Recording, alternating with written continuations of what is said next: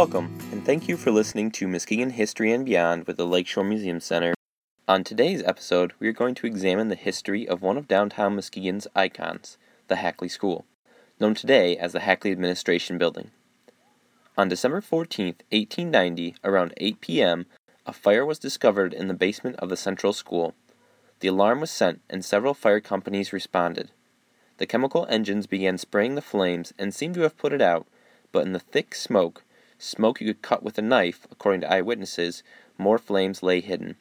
Suddenly, several rooms of the school burst into flames, and the firefighters couldn't keep up.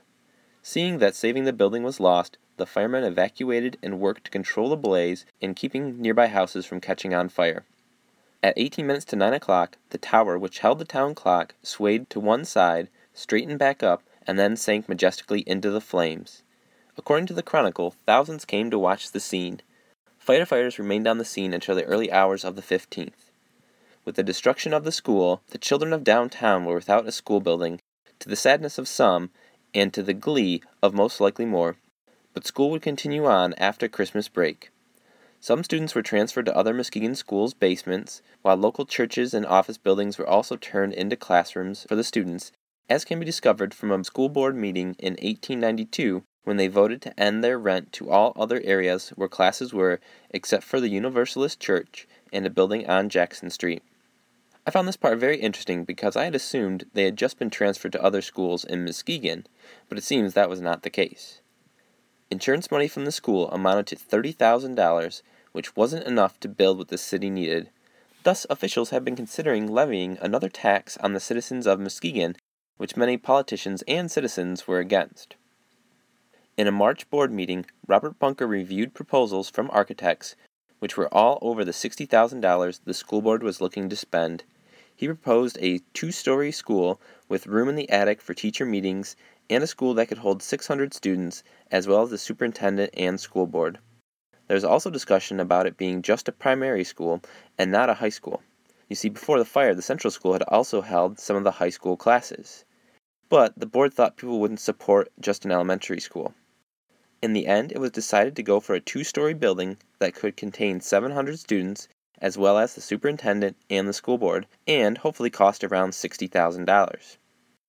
On April 15, 1891, the school board and city of Muskegon were presented with a letter from Charles Hackley which contained joyous news and put the school board a bit more at ease.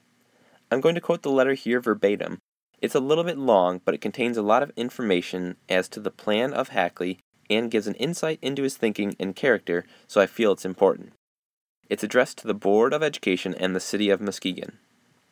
Gentlemen, you have decided to erect a large central school building on the site of the one lately burned, and is estimated that the cost of such a new building will be about $60,000. To defray the expense, besides using the $30,000 realized from the insurance of the old building, you'll have to call upon the people to authorize, by vote, a loan of $30,000 upon the bonds of the district. This building should be erected without further delay. There is also pressing need of a new high school building, which ought to be erected in 1892 if possible.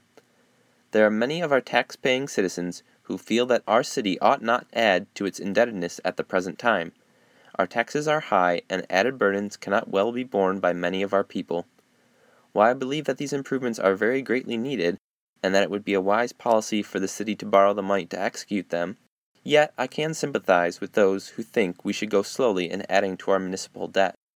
To aid you, however, in accomplishing the two objects to which I referred, building a new high school and rebuilding the elementary, without adding to the present burden of taxation, I submit to you and through you to our tax-paying citizens the following proposition.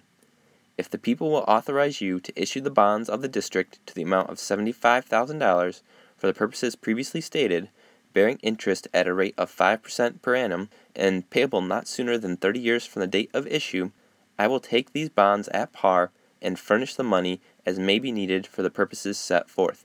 In addition, I will donate the entire issue of bonds so authorized to the public schools of the city of Muskegon to be held by your board or such other corporation as you may designate in trust as a fund, the interest or income of which shall be devoted to defraying the current and ordinary expenses of the Hackley Public Library forever.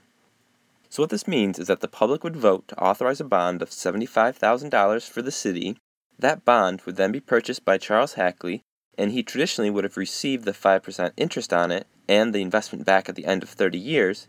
However, since he then donated the bonds to the school, they were the ones who'd receive the interest on it, which would have been then used to defray the library cost, which at the time was run by the Muskegon Public Schools. From Hackley's declaration until the school opened, much was done to build the building. The contractor for the project and also for the new high school was a Mr. Boland. Things like ordering a metal fire door for the safe room, picking out shingles, hiring teachers, and picking a cornerstone message, which Robert Bunker selected to be the Hackley School, erected AD 1891 to 1892 on the site of Central School destroyed by fire December 14, 1890, were all discussed at school board meetings, which notes can be found in old Chronicle articles. In the end, though, they would get a school building much like what the board had hoped for in 1891. It would hold 700 students and have offices for the superintendent and school board. It would just house elementary students, as Charles Hackley had also provided funds for a separate high school. However, it would reach four floors high instead of the two planned by Mr. Bunker. Overall, the building has 50,500 square foot. One of the most prominent features of the new school building was its clock tower.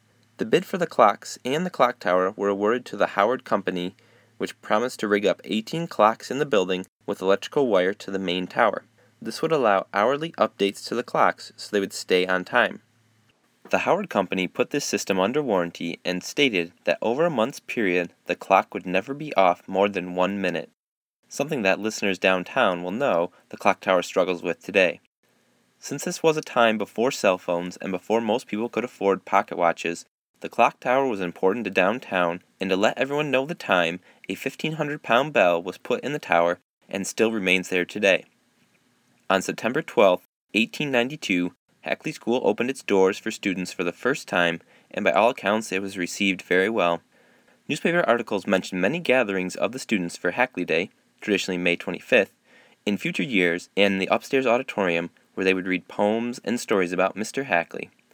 By 1934, Muskegon Junior College, which would later become Muskegon Community College, moved into the building and used it until the 1960s when the college had a dedicated campus. The building would go on to become the Hackley Administration Building, a name that sticks with it today. If you go into the building now, you will find that Muskegon Public Schools still use it as offices for their superintendent and administrative staff, much like had been planned in the 1890s. The school board also continues to meet in the building, but without students in the building, much of the former school is quiet and empty, a shell of the bustling hive of activity that used to be contained within its beautiful stonework walls. Currently, the school is looking at options to move out of the building, and its future is very uncertain. But one thing is certain its legacy will long be remembered in Muskegon. Thank you for listening today. If you are interested in hearing more about Muskegon's history, follow this podcast.